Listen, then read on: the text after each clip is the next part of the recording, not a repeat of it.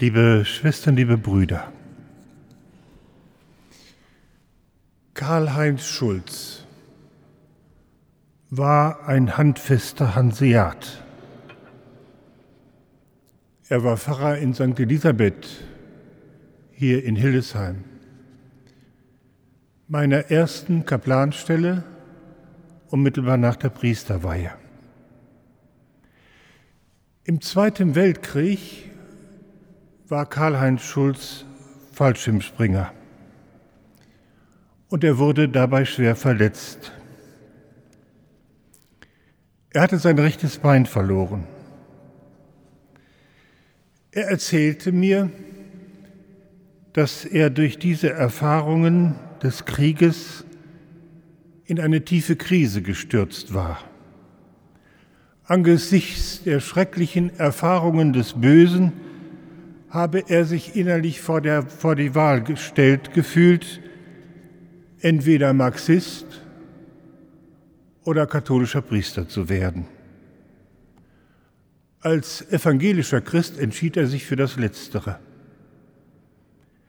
Der Mann, der vor seinem Kriegseinsatz bereits Jura studiert hatte, konvertierte und wurde noch Priester.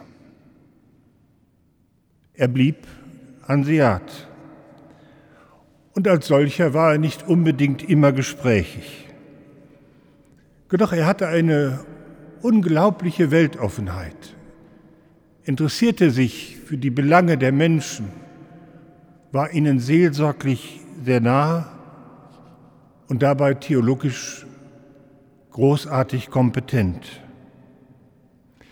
Ich erinnere mich noch genau, am letzten von Leichnamsfest vor meiner Versetzung in die nächste Stelle standen wir beide vor dem Pfarrhaus zusammen. Ich fragte ihn, Herr Pfarrer, wenn ich nun bald meine erste eigenständige Stelle antrete, worauf sollte ich achten? Er dachte einen Moment nach, wurde dabei still und gestand dann ein, ich bin nun seit 20 Jahren in dieser Gemeinde. Und was mich am meisten bedrängt, ist die Erfahrung, dass ich in diesen 20 Jahren die Hälfte der Gottesdienstbesucherinnen und Besucher verloren habe. Und dann erzählte er, es war im Jahr 1985, welche Erfahrungen er mit einer damals schon spürbaren Entkirchlichung gemacht hatte und worauf es ihm ankam. Ich weiß jedenfalls noch ganz genau, was ich in diesem Moment mit meiner Euphorie des jugendlichen Alters gedacht habe. Wenn du jetzt Pfarrer wirst, dann wird das alles anders.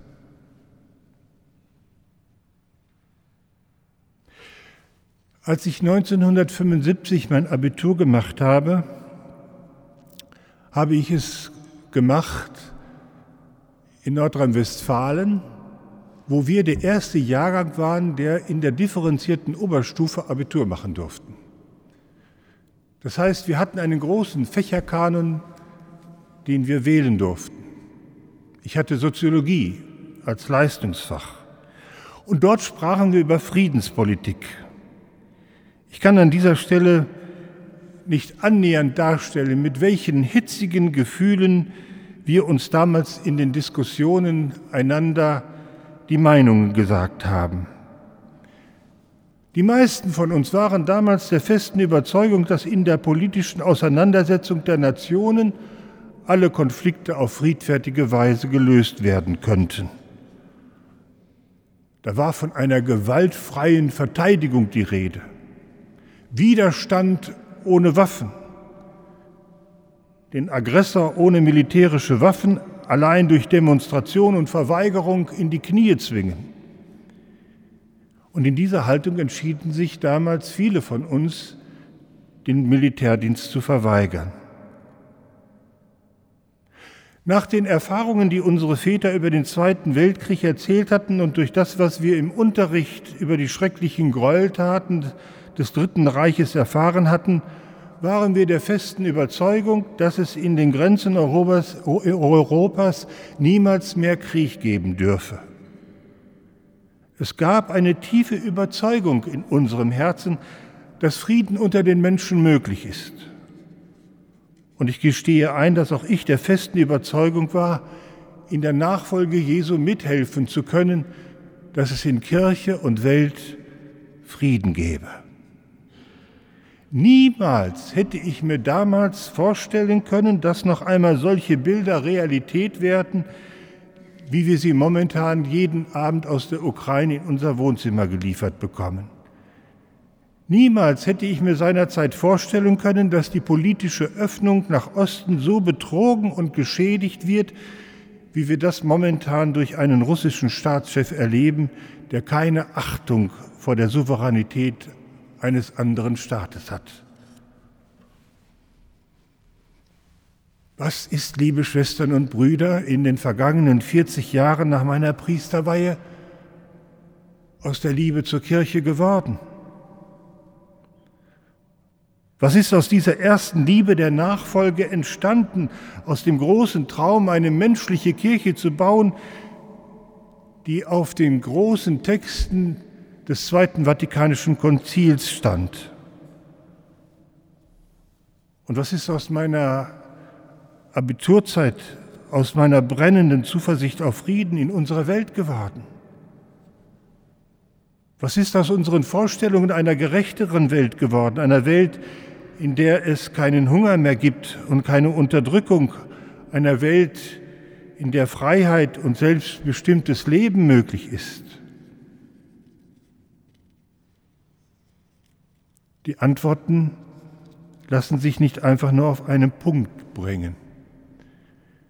Neben vielen positiven Erfahrungen haben sich manche Hoffnungen nicht erfüllt. Ja, ich bin dankbar, dass ich in einem Land wohnen darf, in dem es im Großen und Ganzen für die Menschen eine soziale Absicherung gibt. Und gleichzeitig spüre ich in mir und mit vielen anderen die Sorge, dass der erfahrene Friede der vergangenen 40, 50 Jahre brüchiger zu sein scheint, als ich es bislang dachte. Niemals hätte ich gedacht, dass wir einmal politisch darüber streiten, ob wir Panzer in Kriegsgebiete exportieren. Ich freue mich darüber, dass wir in unserer Kirche im täglichen Miteinander einen viel unkomplizierteren Umgang zwischen Klerikern und Laien gefunden haben. Und ich bin bei den Besuchen in den Gemeinden, bei meinen Visitationen immer wieder darüber erstaunt, mit wie viel Leidenschaft soziale und karitative Projekte dort wahrgenommen werden. Doch es gibt auch eine spürbare Traurigkeit darüber, wie viele Menschen in den vergangenen Jahren aus der Kirche ausgetreten sind und wie wenige junge Menschen bereit sind, einen kirchlichen Beruf zu übernehmen. Was gilt es in dieser Zeit zu tun? um den Frieden in dieser Welt mitzugestalten, so dass es gelingen kann. Und wie gelingt es, trotz mancher bitterer Erfahrungen eine Leidenschaft für die Kirche zu bewahren, von der ich glaube, fest glaube, dass sie Christus gewollt hat? Und was sagt uns in dieser ambivalenten Erfahrung der Schreiber der geheimen Offenbarung, wenn er die Gemeinde in Ephesus und damit ja auch uns mit klaren Worten mahnt, ich werfe dir aber vor, dass du deine erste Liebe verlassen hast. In der Mitte unserer heutigen Fastenandacht stand die Fantasie von Max Greger, zu Wachet aufruft uns die Stimme, einen Choral, den wir in der katholischen Kirche oftmals in der Adventszeit singen. Dieser Choral erinnert uns an das Wort Jesu, seid wachsam, denn ihr wisst weder den Tag noch die Stunde, an dem der Menschen so kommt. Damit ist das Gleichnis uns vor Augen gestellt, das Jesus erzählt von den fünf klugen und fünf törichten Jungfrauen. Und das darauf hinweisen will, dass der Menschensohn wiederkommen wird. Dieses Gleichnis von den zehn Mädchen sagt uns, dass diejenigen, die meinen, alles berechnen zu können, in Wirklichkeit die Dummen sind. Die Kosten für den Eintritt in das Reich Gottes lassen sich nicht einfach berechnen. Wir können aber anfangen, schon jetzt unseren Ölvorrat zu vergrößern, anderen zu helfen, ohne zu fragen, was es einbringt, für einen Schwächeren einstehen, auch wenn wir dabei vielleicht manchmal der Dumme sind sich für die dritte Weltgruppe zu interessieren und die Arbeit mit Behinderten zu fördern, damit so auf diese Weise sichtbar wird, dass wir die Welt zum Guten verändern. Aber wer dabei nur rechnet, der ist hinterher der Dumme. Wer ohne zu rechnen schenkt, der darf in das Reich Gottes eintreten. Wach sein bedeutet gut sein. Und umgekehrt gut sein bedeutet wach bleiben. Wer sich in unserer Welt umschaut, kommt um den Eindruck nicht herum, dass wir in einer winterlichen Zeit leben. Achtung also dem, der sich hinsetzt, der die Hände in den Schoß legt, der glaubt, nichts mehr machen zu können. Wer sich in die Kälte hineinsetzt, um sich der Enttäuschung und der Resignation hinzugeben, der läuft Gefahr einzuschlafen und nicht wieder aufzustehen. Es stirbt in uns der sittliche Mensch, wenn wir uns resignativ und müde von der Not und dem Leid der Menschen abwenden. Wehe uns, wenn wir mit den Menschen nicht mehr mitfühlen und wir unser Gewissen abstumpfen. Dann geht uns das Bewusstsein verloren, was wir sollen und wozu wir da sind. Wach sein, heißt gut sein. Und gut sein bedeutet wach bleiben. Und das meint, die Ehrfurcht vor dem Leben und dem Miteinander der Menschen zu bewahren, sie als Gottes Geschöpfe zu erkennen und jedem Menschen die gleiche Würde zuzugestehen, die ich in mir selbst spüre. Ich werfe dir aber vor, dass du deine erste Liebe verlassen hast. Diese Worte richtet der Seher Johannes an eine kleine Gemeinde in Ephesus, die in einer feindlich heidnischen Umwelt lebt und versucht, in dieser Welt die Nachfolge zu leben, die Nachfolge Jesu. Der große heidnische Wallfahrtstempel der Göttin Artemis in Ephesus mit einer profitablen Wallfahrtstourismus sah sich der christlichen Gemeinde gegenüber und musste das, was dort geschah, hinterfragen. Das führte zu heftigen Auseinandersetzungen und Konflikten zwischen der kleinen christlichen Gemeinschaft und denen, die in Ephesus etwas zu sagen hatten. Was schließlich passiert, die Gemeinde passt sich an, schließt Kompromisse, Verweltlichung. Aber warum soll man keine Kompromisse schließen? Warum sich durch seine christliche Entschiedenheit in Gefahr bringen? So spricht er, der die zwölf Sterne in seiner rechten Hand hält und mitten unter den sieben goldenen Leuchtern einhergeht.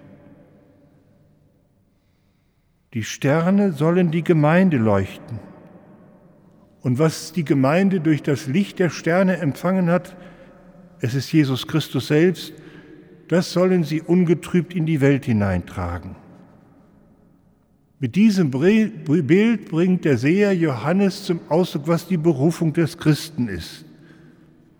Allerdings noch etwas gilt es bei diesem Bild, das der Seher aufschreibt, besonders anzuschauen.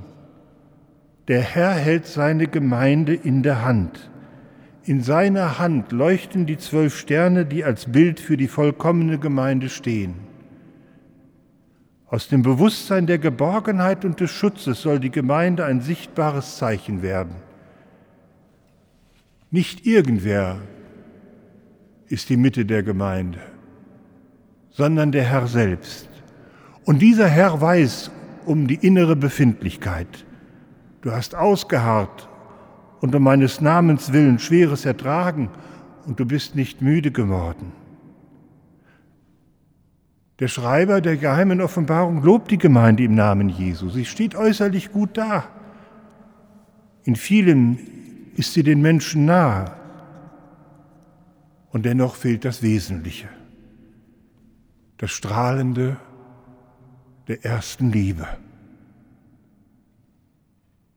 Dieses Wort von der ersten Liebe geht zurück auf die Anfangszeit Israels. Damals, als Israel in der Wüste zog und ganz mit Yahweh, seinem Gott, leben wollte, da war die wunderbare Brautzeit, die Zeit der ersten Liebe, von der Jeremia dann spricht und später sagen wird, so spricht der Herr, ich denke an deine Jugendtreue, an die Liebe deiner Brautzeit, wie du mir in der Wüste gefolgt bist, im Land ohne Aussaat. Daran wird die Gemeinde knallhart erinnert. Sie lebt nicht mehr aus der Mitte. Sie lebt nicht mehr aus Jesus Christus. Sie lebt nicht mehr aus der Liebe und der tiefen Freundschaft zu Jesus, der der Bräutigam der Gemeinde sein will. Es ist ihr die anfängliche Freude abhanden gekommen, die nur in der Freundschaft mit Jesus Christus wieder hervorzubringen ist. Vieles im Leben der Gemeinde ist in Ordnung, äußerlich in Ordnung. Aber in der tiefen Mitte der christlichen Berufung stehen die Kompromisse und die Angleichungen an das Weltliche. Wir leben, liebe Schwestern und Brüder, in einer Welt von Irrungen und Wirrungen.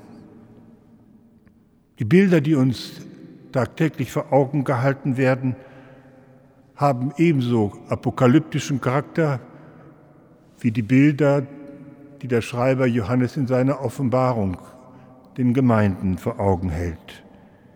Wie soll man in diesen Zeiten der Ohnmacht von Krieg, Naturkatastrophen, Hunger und dazu noch Kirchenversagen zu einer leidenschaftlichen Liebe zu Jesus Christus zurückfinden?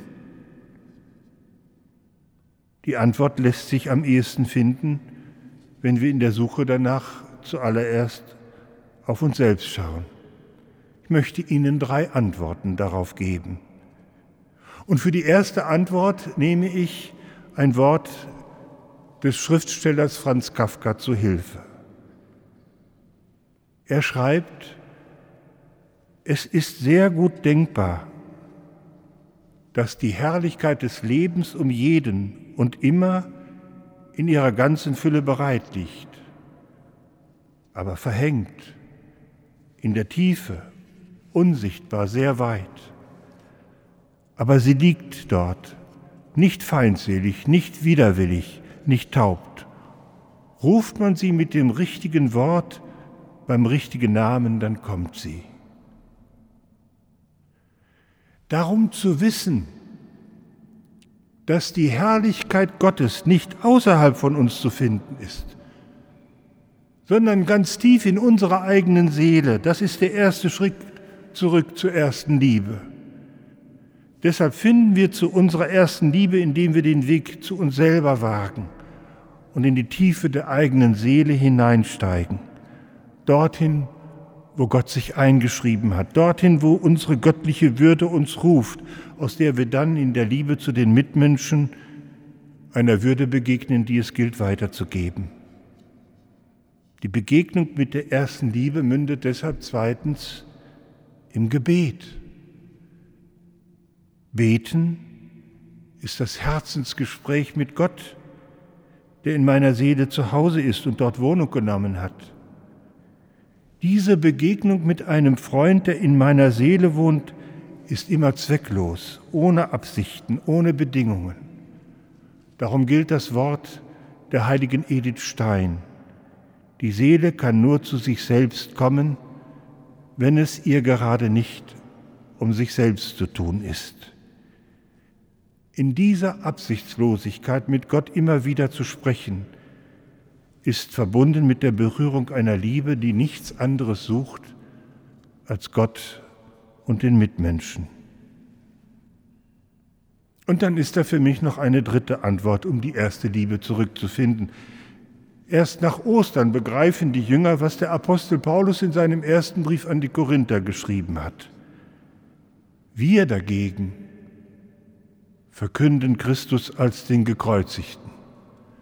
Für Juden ein empörendes Ärgernis, für Heiden eine Torheit, für die Berufenen aber, Juden wie Griechen, Christus, Gottes Kraft und Gottes Weisheit. Wer nach der ersten Liebe des Glaubens sucht, muss sich immer die Frage neu stellen, wer ist dieser Jesus für mich? Die Antwort, so sehr sie auch meine Antwort sein muss und darf, muss aufgehoben sein in dem Christusbild der Evangelien. Sie darf nicht im Eigenentwurf liegen. In der Suche nach der Leidenschaft des Glaubens geht kein Weg am Wort Jesu vorbei, das uns im Evangelium überliefert ist. Die erste Liebe wiederfinden. Es beginnt dort, wo wir uns in unseren enttäuschten Hoffnungen und Enttäuschungen über das eigene Unvermögen daran erinnern, dass Gott ohne uns nicht sein will. Und es beginnt dort, wo wir uns dann mit dem Blick auf Jesus Christus sagen dürfen, was Johannes seiner eigenen Gemeinde in seinem ersten Johannesbrief in Erinnerung ruft. Nicht darin besteht die Liebe, dass wir Gott geliebt haben, sondern dass er uns zuerst geliebt hat. Gott hat uns zuerst geliebt. In diesem Glauben habe ich vor 40 Jahren begonnen, mit Begeisterung in der Kirche und in dieser Welt für einen Frieden unter den Menschen zu arbeiten. Gott hat uns zuerst geliebt. Dieser Glaube ist in mir bis heute lebendig und darum weiß ich mich nicht allein. Diese vertrauensvolle Sicherheit gewinne ich, indem ich das Wort Gottes höre, es immer wieder neu lese, bedenke, meditiere, in mir wirken lasse und indem ich das Wort Jesu als Gesetz festhalte. So finde ich immer wieder zurück zu dieser ersten Liebe, die der Seher der geheimen Offenbarung in der Gemeinde Ephesus anmahnt. So lässt mich, sie lässt mich in der Spur Jesu hoffen und sie lässt mich immer wieder neu den nächsten Schritt tun und mich weitergehen. Amen.